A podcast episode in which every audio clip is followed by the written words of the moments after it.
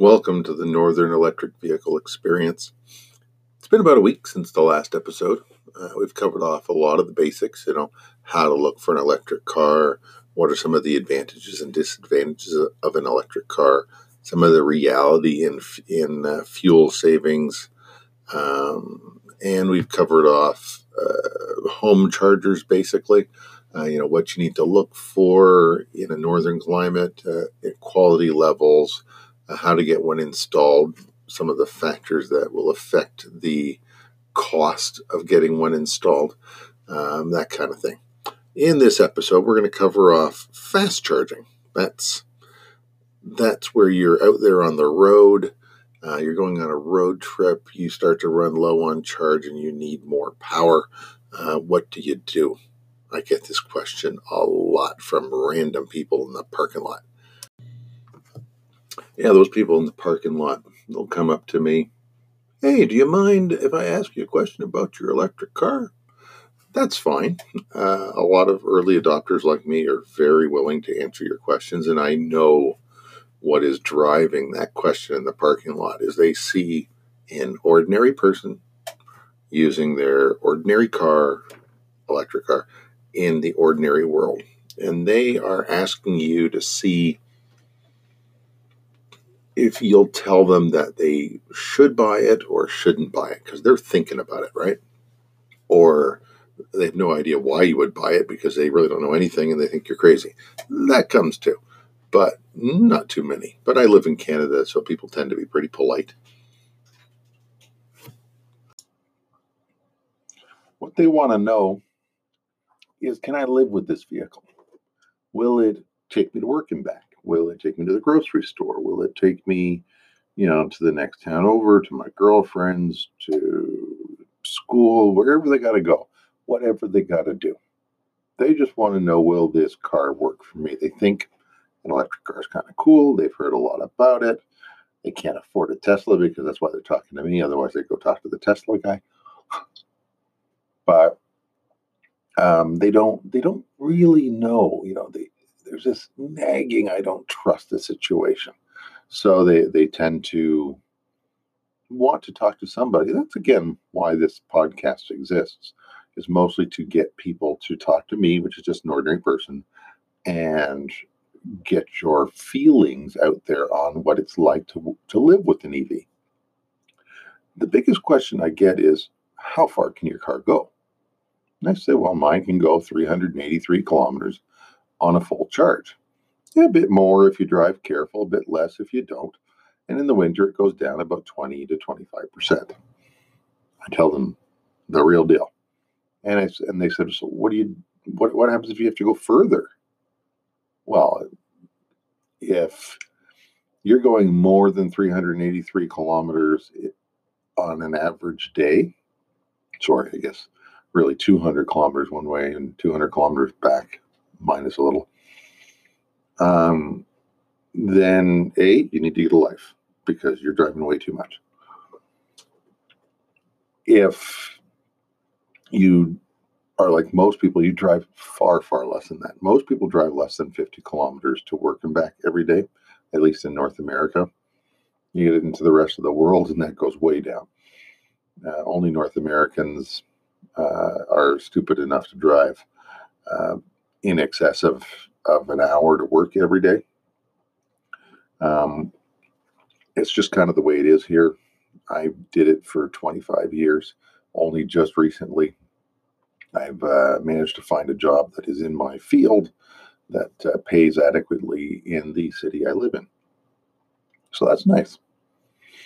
But for the vast majority of Canadians, we commute but we don't commute super far. Most of us commute 50 kilometers or less each day. So that means any electric car out there is good enough for you, even the old Leafs. Like they'll they'll do about 125 to 150, and they'll most get most people to work and back most days. And you can get those used now. So if you just want a second vehicle for running around town or for um, commuting short distances like that, it's a fine vehicle. If you have to commute longer, this is my recommendation. Take whatever your average commute is and double it. That's the the driving distance you require uh, for your vehicle as standard. That, in my case, was 200 kilometers a day. It's really a little bit less than that, depending on which where I was, uh, but it was it was mostly 200 kilometers each day. And the reason I say double it is you want to have buffer. You want sometimes to be able to move around when you get to work or wherever you're going and come home. You might want to go to the store. You might want to go to lunch. You need some buffer in there. And in the northern climate, you need buffer for winter. And winter will, depending on the vehicle, will usually reduce your range by 20 to 25%, and even more depending on the tires you put on your car in the winter. If you put aggressive snow tires on your car, that will again reduce your range a little bit.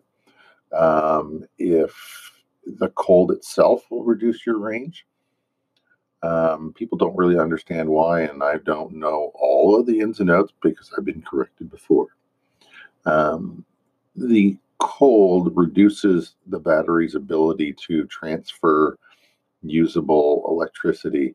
Like in the battery, it's in chemical form, and to use it, of course, it has to be proper uh, electricity. And that conversion process is hampered in the cold. Um, so that reduces the efficiency of that conversion and it reduces the amount of electricity you will have to use uh, to get you where you got to go.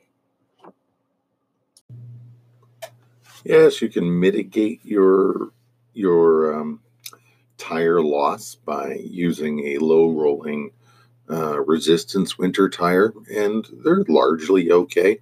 Uh, my first winters ran on a Nokian Hakkapeliitta uh, R2, I think it was what the model was. Uh, and that provides a fairly good low rolling resistance snow tire. However, in on ice, beautiful tire. On average road winter road conditions, great tire. But when when you have a fresh snowfall and the snow is fairly deep, it is not a fairly not a very aggressive tire, so you can get bogged down in snow. Um, which, if you're driving a small electric car, you shouldn't be getting into deep snow anyways. But um, I live in Barrie, Ontario. Snow is kind of our thing. It's almost known for snow, although it's been less bad lately. Hmm, wonder why. Yeah, I know why. Anyhow, the the reality is your tires do matter. So when you have to replace your regular tires, your all seasons, um, and you're you're looking at snow tires, you definitely have to look at rolling resistance of your tire, or you could dramatically reduce your range. Um, the options are there's many more available options now. So um, do your research. Don't count on your tire guy to know what you need. I guarantee you because they don't know they're probably starting to know a little bit more, but yeah, no, you got to pretty much tell them, I want that tire. And when they try to sell you some other tire, then no, I don't want that. I want that tire. Um, you could have a list of a few tires that will work for you, uh, but for the most part, make sure you get the right tire. You do not want to just pick and choose willy nilly. Anyways, this one is supposed to be about fast charging and about road tripping. A lot of people, uh, they'll say to me, "Oh no, you know that that 400, 383, some of the newer newer cars up to 425, 440 um, range." They'll say, "Oh no, that's just not enough range." Give your head a shake. What do you mean it's not enough range? Oh, you know, I go on a trip to the up to the cottage. It's just not going to work for me. Yeah, how often do you do that? Oh, you do that in the in the summer only. Oh, you only do it twice a year. Oh, I see. So yeah, you really need to buy a gas car so you can twice a year go on your road trip to the cottage. Come on, you got to use your head for uh, for a bit more than a hat rack. Um, most people how do I say this? If you're a gas car driver, and I was for so many years, um, your idea is I'm out of fuel, therefore I will go to the gas station and fill up. That is not an electric car thing. Um, first of all, you don't ever go to a gas station unless you need, you know, lottery tickets or a windshield washer or something. But you're certainly not going there for gas. I did drive my car a couple times now to the to the gas station, um, and you get the weirdest look pulling up to the pump. Uh, and then you pull out your little jerry can for your lawnmower or whatever, but uh, your snowblower. But uh, anyhow, I digress. The um, the distance you need to drive is your daily commute times two. Your average daily drive times two. And then you have to ask yourself, how often do I really go far? I mean, in excess of 200 kilometers, far. And then you have to be real. When you drive a gas car every so often, every few days, every week, every week and a half, you have to go to the gas station, fill that sucker up, and you put in 50, 60, 100 bucks, whatever your vehicle takes. And that takes you to your next fill up. Well, that's not the way it is for an electric car. An electric car, you stick a charger in your home. Um, typically speaking, that's usually the best way. You stick a charger in your home, and you will then charge when you get home every day. If you don't use up uh, more than half of your battery in a day, you might charge up every couple of days or every three days. But either way, you go home, you plug it in like your cell phone, and you go to bed. The next morning, you got a full car. There is no inconvenience to that at all. It is super, super convenient.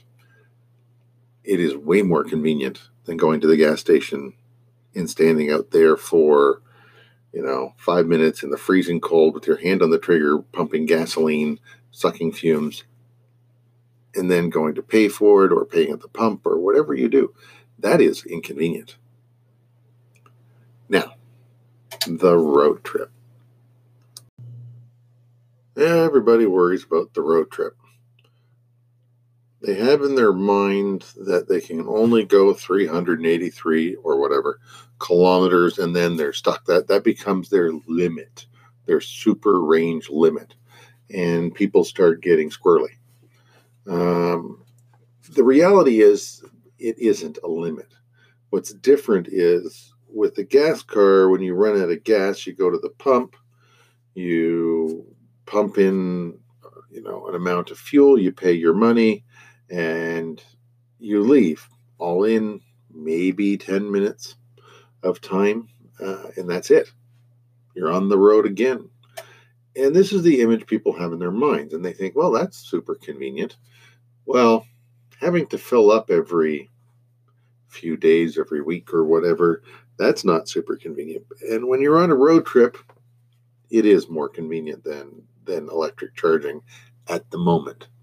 However, 383 kilometers on a road trip represents three to four hours worth of driving, depending on how fast you go and the speed limits of your roads and so on and so forth.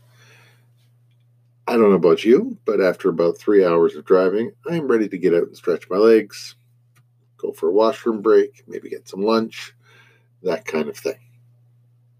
Or maybe I'm at my destination. Either way, I'm ready to get out of that car. The last time I went on an extended trip where it just went and went and went and went was 1996, probably.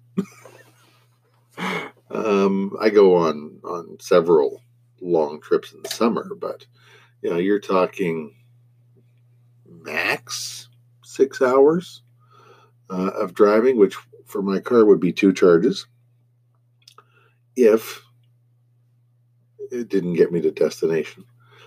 Um, so when you're road tripping, you, you have to do a couple things. You have to you have to know the apps that will help you find the chargers because that's a question I get all the time: is how do I find a charger?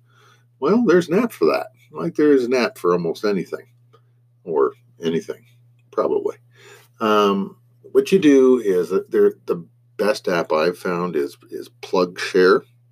Uh, and that's you know I think it's plugshare.com, uh, like share plug plug share. If you Google it, you'll find uh, it's a picture. It's a blue symbol with a picture of a plug in it.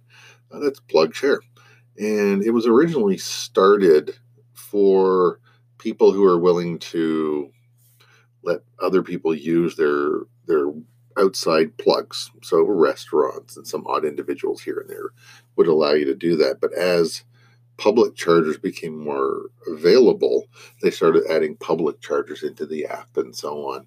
And now it's probably the world's most comprehensive list of public chargers.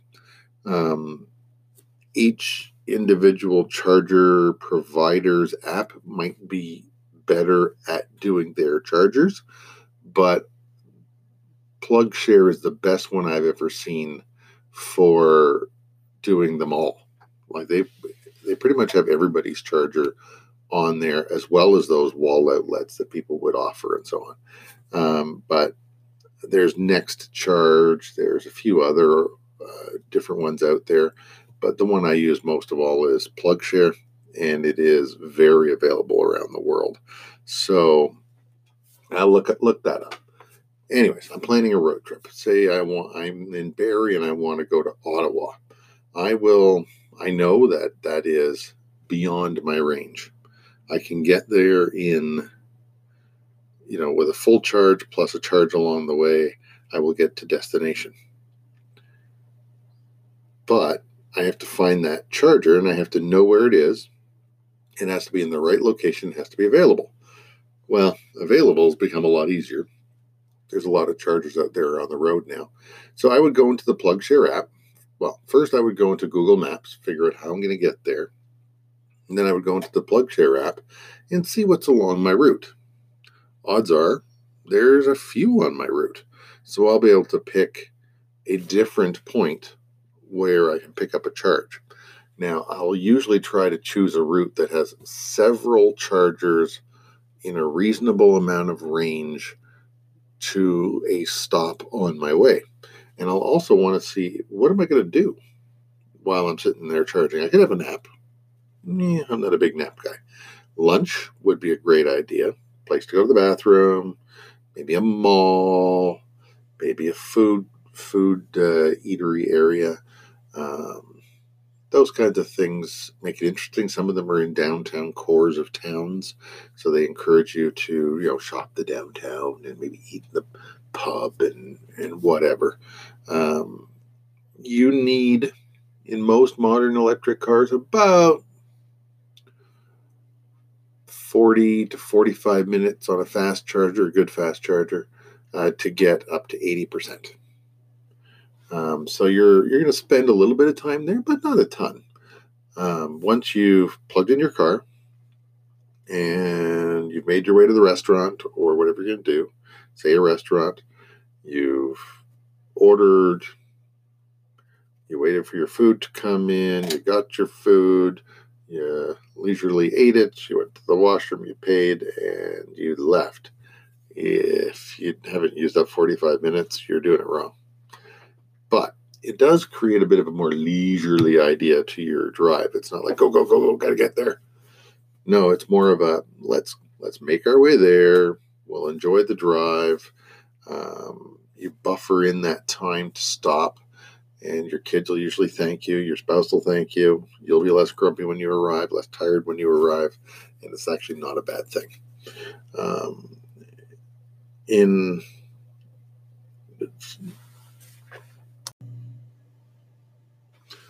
really there's not a lot of a lot of trouble to it. That is kind of if there is a downside to an electric vehicle, that is it.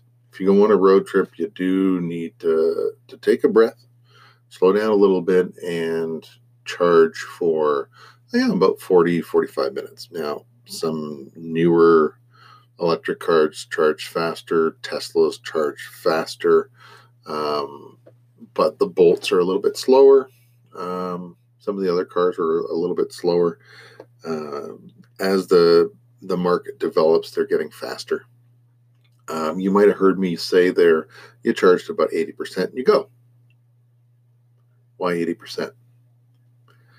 an average person who's driven driven gas or diesel their whole life fills up.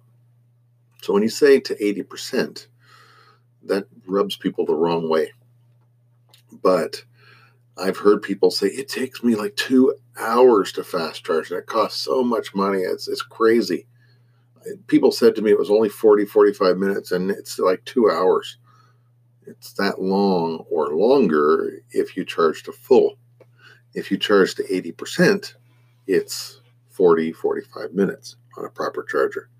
Some less if you've got a better charger. It'll it can be actually faster if your car can take it. And that, there is variations. They're starting to get faster. Some of the newest cars can easily do it in half an hour, um, and some even faster. Uh, but when you're a gas driver, you think fill up. When you're an electric car driver on the road, you think 80%.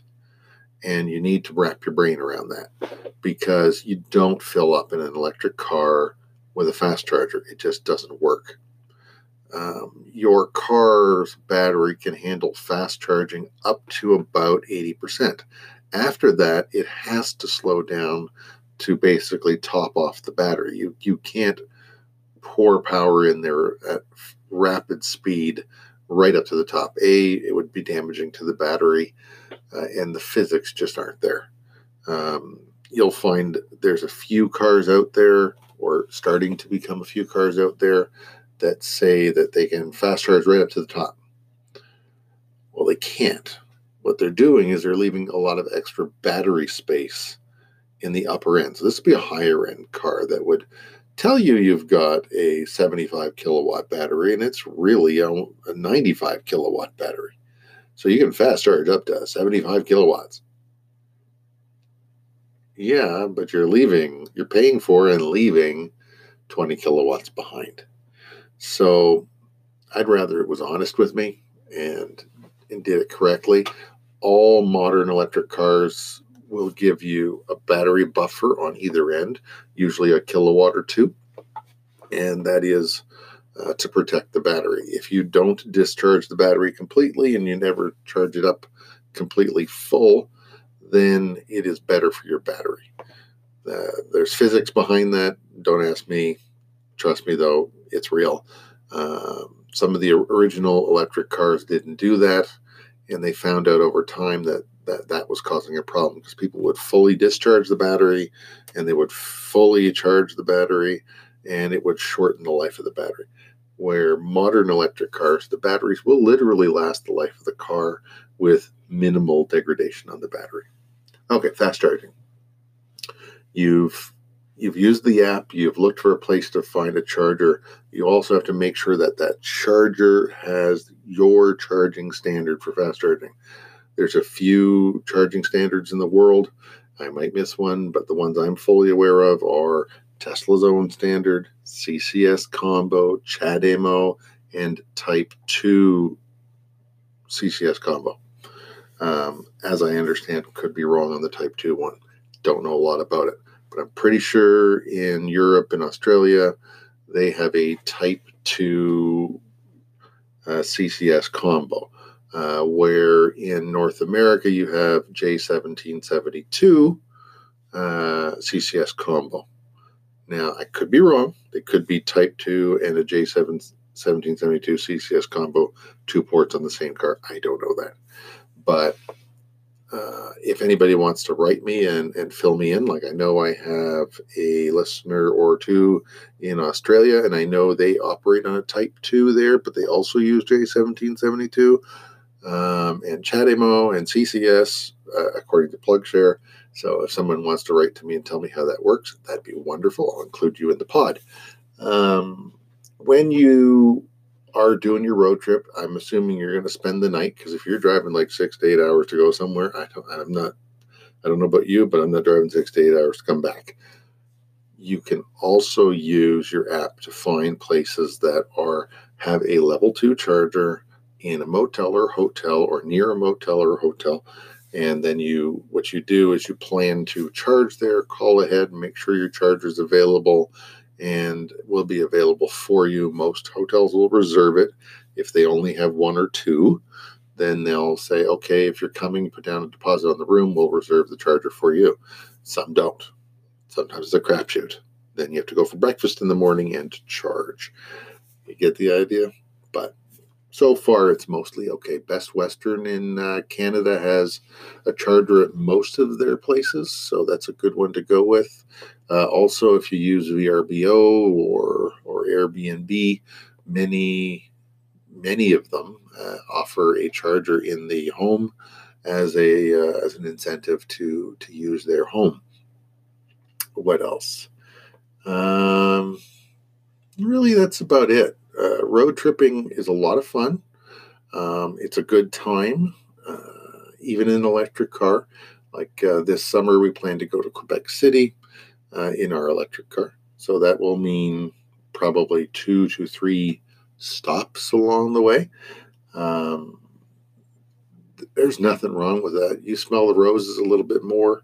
Uh, you really do. Uh, you have opportunities to see places along the way. It's no longer just a drive through town.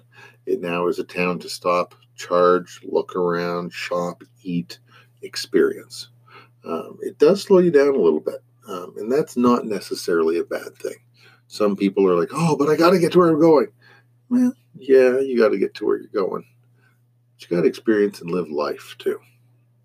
So keep that in mind when you're thinking about an EV and be realistic about how often you really do road trip and how much of an inconvenience this is for you. If you are, say, a traveling salesperson and you're literally putting on a you know, five, six, seven hundred kilometers a day, then an EV might not be right for you um, at this time. Or you might have to go for something like a Tesla that has a very good network and particularly good charging. Um, or you could go for a good plug in hybrid, uh, which will, will save you a lot of money on fuel, uh, but but you will you'll still be polluting. You'll still have to deal with fueling up, you know. Uh, or if you wait a year two, maybe three at the most, you'll find that the charging speed and the availability of chargers is going up.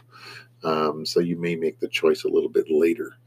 But trust me, if you soberly uh, look at how far you go, if you keep a travel log for for a few months, you look back on your history for a few months, if you if you get that uh, kind of creepy Google what you've done this month thing that they send to you to say, hey, you've been to here, here, and here.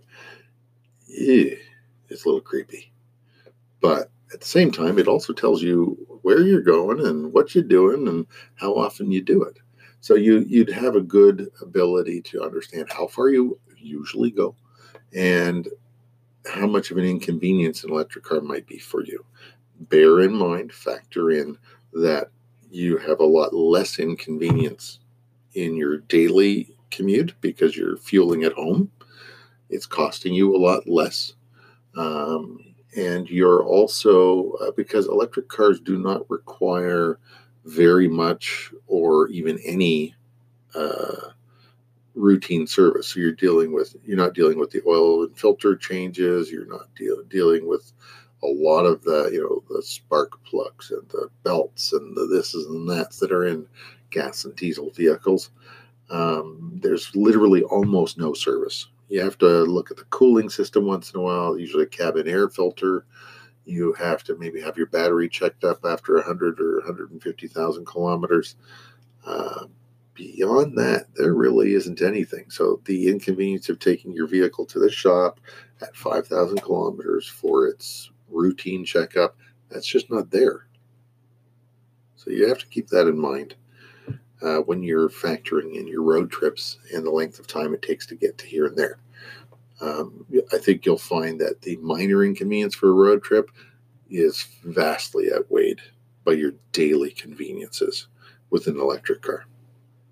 Well, I think I'm at about a half an hour, so I should be wrapping up this podcast because I want to keep them on within the 30 minute range.